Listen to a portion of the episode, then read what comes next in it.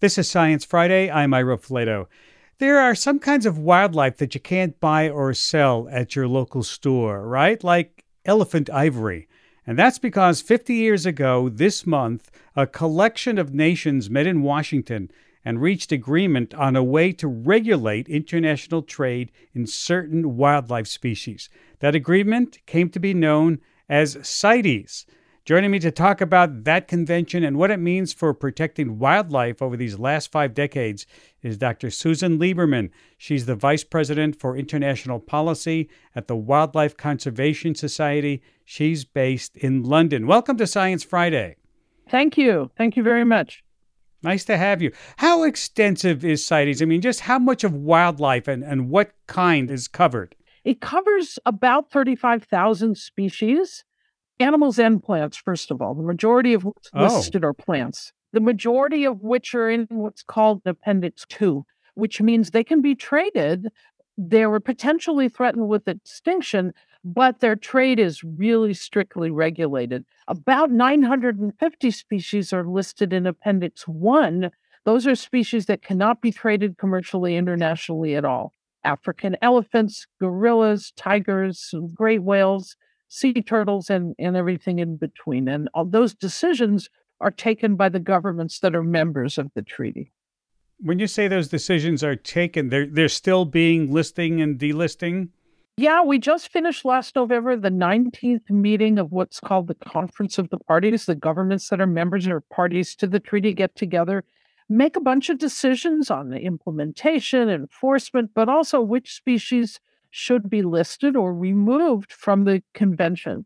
And now it's up to 184 governments, 183 countries plus the EU that are members. So it's almost the entire world agreed is this list of species, it, trade is either regulated or trade is prohibited. I'm not going to say every wildlife species that is threatened by trade is listed, but a large percentage are. Mm-hmm. I want to get into those details a little later, but let's talk a bit about the history since it is the 50th anniversary that we're celebrating. What brought it about in the 1970s? Why was that the time? Well, the early 1970s were a period of initial awareness of endangered and threatened species. We had the Endangered Species Act here in the US, and people were beginning to see species declining due to trade because that's when globalization got really going what drove it initially was not the trade in turtles or, or parrots that we see today, but the trade in the cat species for the fur trade. And governments and, and conservationists got together and said, it's a free for all. There were no international rules at all. And they said, we need rules, we need regulation. You mentioned uh, governments came together to negotiate the treaty. They did it in Washington, D.C.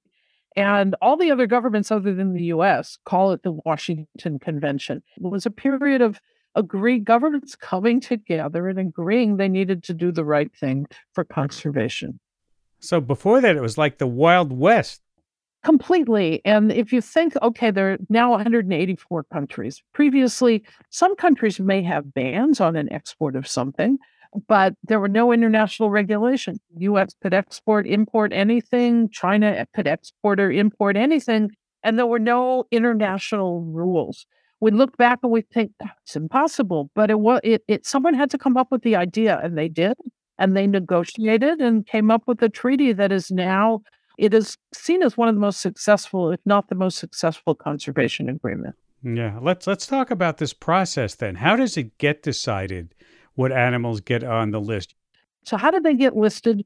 Before one of these big conferences or summits where all the governments are members get together, governments have to submit a scientific proposal and they take it to this forum and they present it and they either everybody agrees by consensus or there's a vote that requires a two thirds vote, which is really interesting because later treaties more recently are not based on vote. Everyone has to agree it's all consensus. And there was a lot of foresight in saying, look, you're never going to have 100%, but if you get two thirds of the members, now it's practically two thirds of the whole world, then that species proposal should should be approved.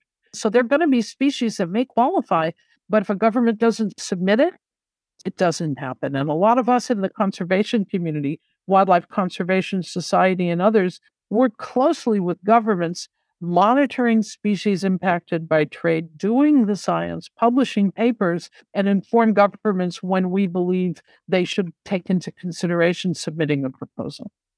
Do you get much pushback from some of these governments? You know, in some cases, there's thank you very much, but we have political and economic pressures on us here, so we can't submit that proposal. I don't want to pretend it's all pure science. Everyone's sitting around a room and there's no politics going on. And, you know, it took almost 30 years to really list the majority of the world's sharks on CITES, and that wasn't because the science wasn't there. But no, sometimes there's pushback. Sometimes governments will say, oh, it's a really great idea, but no, I don't have the time, or hmm. politically, mm. or that's too fraught, or that's too economically valuable. But often governments, you know, really appreciate it. And we work behind the scenes with a lot of governments if they have low capacity in particular. Uh, the US and EU don't need our help. They may need a push, but they don't need our help. They've got good scientists. But other countries sometimes do need help with the capacity to take a scientific proposal to such a major international forum. Are, are, there different levels of protection, like tiers? Yeah, well, there's basically two. The Appendix 1 are the species that are threatened, and there can be no international commercial trade. There can be non commercial trade with a permit, like for scientific research or, or something like that.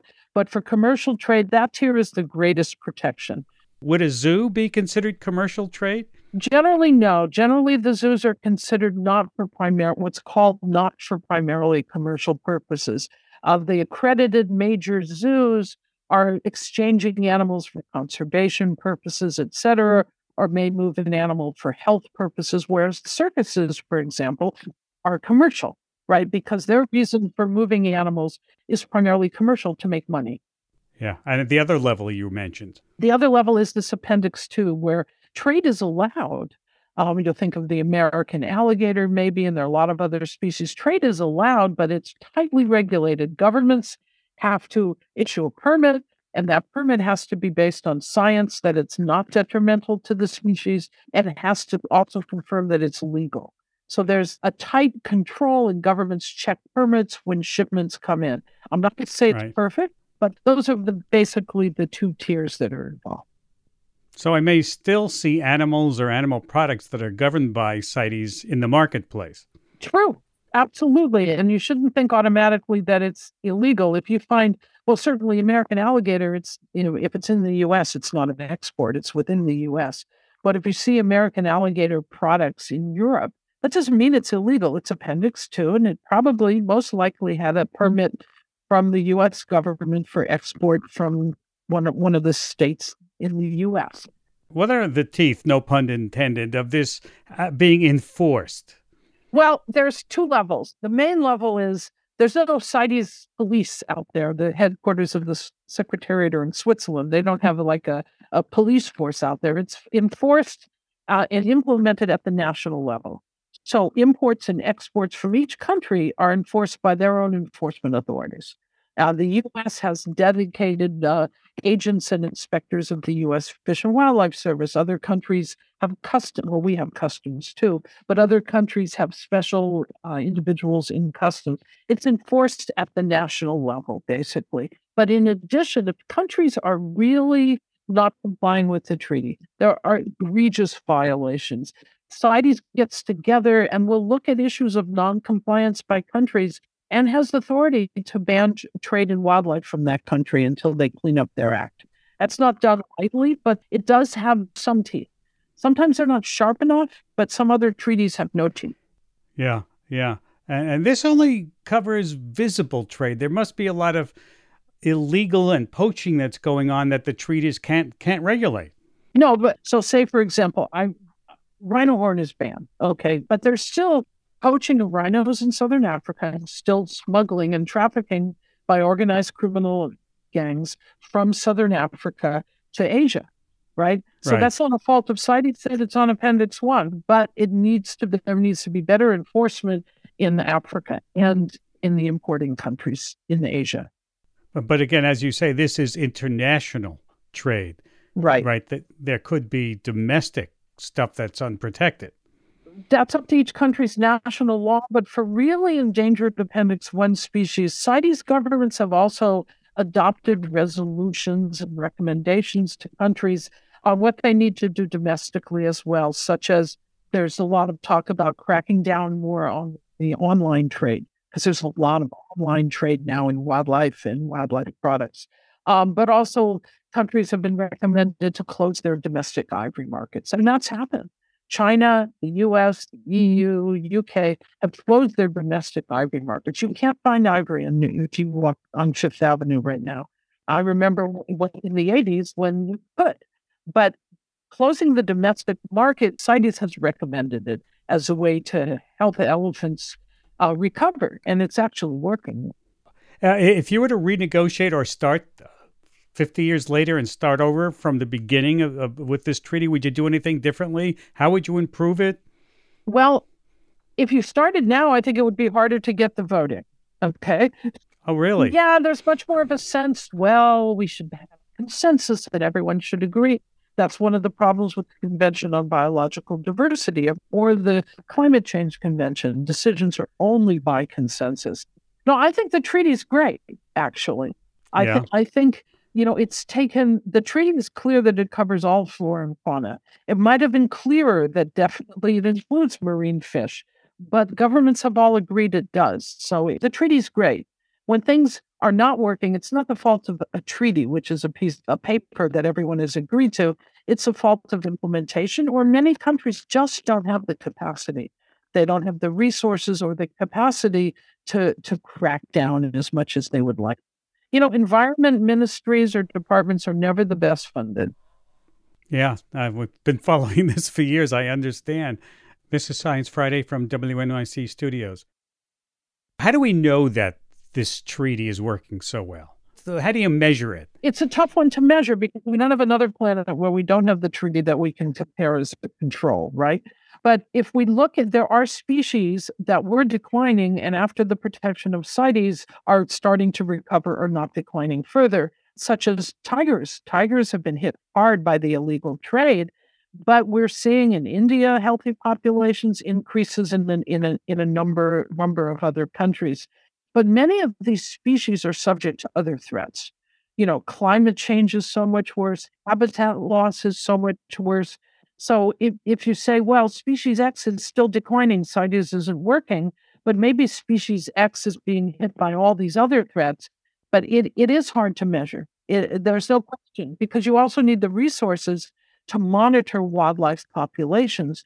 And some of these species um, are very long lived some of the species of whales where the trade was banned in, in the late 1980s on CITES Appendix 1 and the International Whaling Commission, are only now we're seeing signs of recovery of populations because their generation time is so long. But what we can measure is a, that they're no longer declining. Well, speaking speaking of whales, how does this fit into the universe of other environmental agreements that you track? And I'm thinking of the recent High Seas Treaty. Yeah, I think that's that's first of all, that's a super important agreement that governments finally agreed that that there is a way to protect biodiversity in the half of the planet that is uh, high seas or what's called areas beyond national jurisdiction. Many species on the high seas are also impacted by international trade, and CITES also regulates that. So there's a mechanism under CITES for issuing permits and all of that if, say, sharks that are listed on CITES are taken on the high seas, countries that land them, bring them in within their borders, are required to issue a CITES permit and confirm that it's not detrimental to the species. That's considered trade as well, from the high seas to a port. So there, there is an intersection, and CITES predates the UN Convention on the Law of the Sea, the authority for this new treaty. So it's a matter of juggling and adopting decisions and resolutions in CITES, but it is well, they are well integrated because it's the same government. Right. This being the 50th anniversary this year, uh, uh, let's end on a high note. Can you give okay. me a few success stories, places you think CITES has really done its job? Well, here in the U.S., the American alligator is not an endangered species. It was an endangered species when CITES was agreed. The trade in alligator is tightly regulated by the federal government and the states. Populations are doing well. Some people in Florida may think they're doing too well, but populations are doing well. There are many species of parrots whose populations were crashing. They're, with the regulation under CITES, their populations are either increasing or stabilized.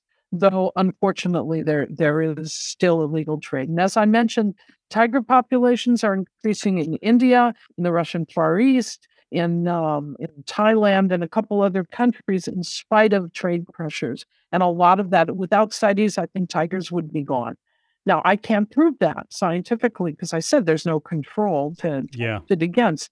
But I think if we look at the big cat species, we look at jaguars as there is a problem with illegal trade in their teeth, but in general, the populations are doing okay. It's not only CITES, but the ability of many countries to manage their wildlife is increased, I think, because of CITES, because they have to implement this treaty. And the last one I would say, even though there's controversy around it, elephants, without CITES, we, we would only have elephants in a few countries in Southern Africa. But they've held on and increasing in parts of East Africa and Central Africa because of the controls of, of, of CITES, uh, controls on the ivory trade.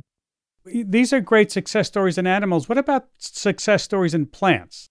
Yeah, the one that comes to mind is the big leaf mahogany, the the very valuable species of the rainforest, particularly of South America. It took four CITES meetings to convince the governments to list it on Appendix 2 and regulate the trade. But that trade is now being regulated. Uh, it's being regulated well, and the species is not being wiped out. The trade is being monitored and regulated closely. And interestingly, many other timber species have now been listed since the mahogany was listed. There was a lot of resistance. You can't list timber, it's hard to regulate, it's hard to identify, but they are identifiable. And there has been a lot of progress in the timber trade since the early years in the discussions on mahogany. Well, Dr. Lieberman, I want to congratulate you and wish you and your organization well on the 50th anniversary of this treaty. And thank you for taking time to be with us today. Thank you very much for having me. I appreciate it. Dr. Susan Lieberman, Vice President for International Policy at the Wildlife Conservation Society.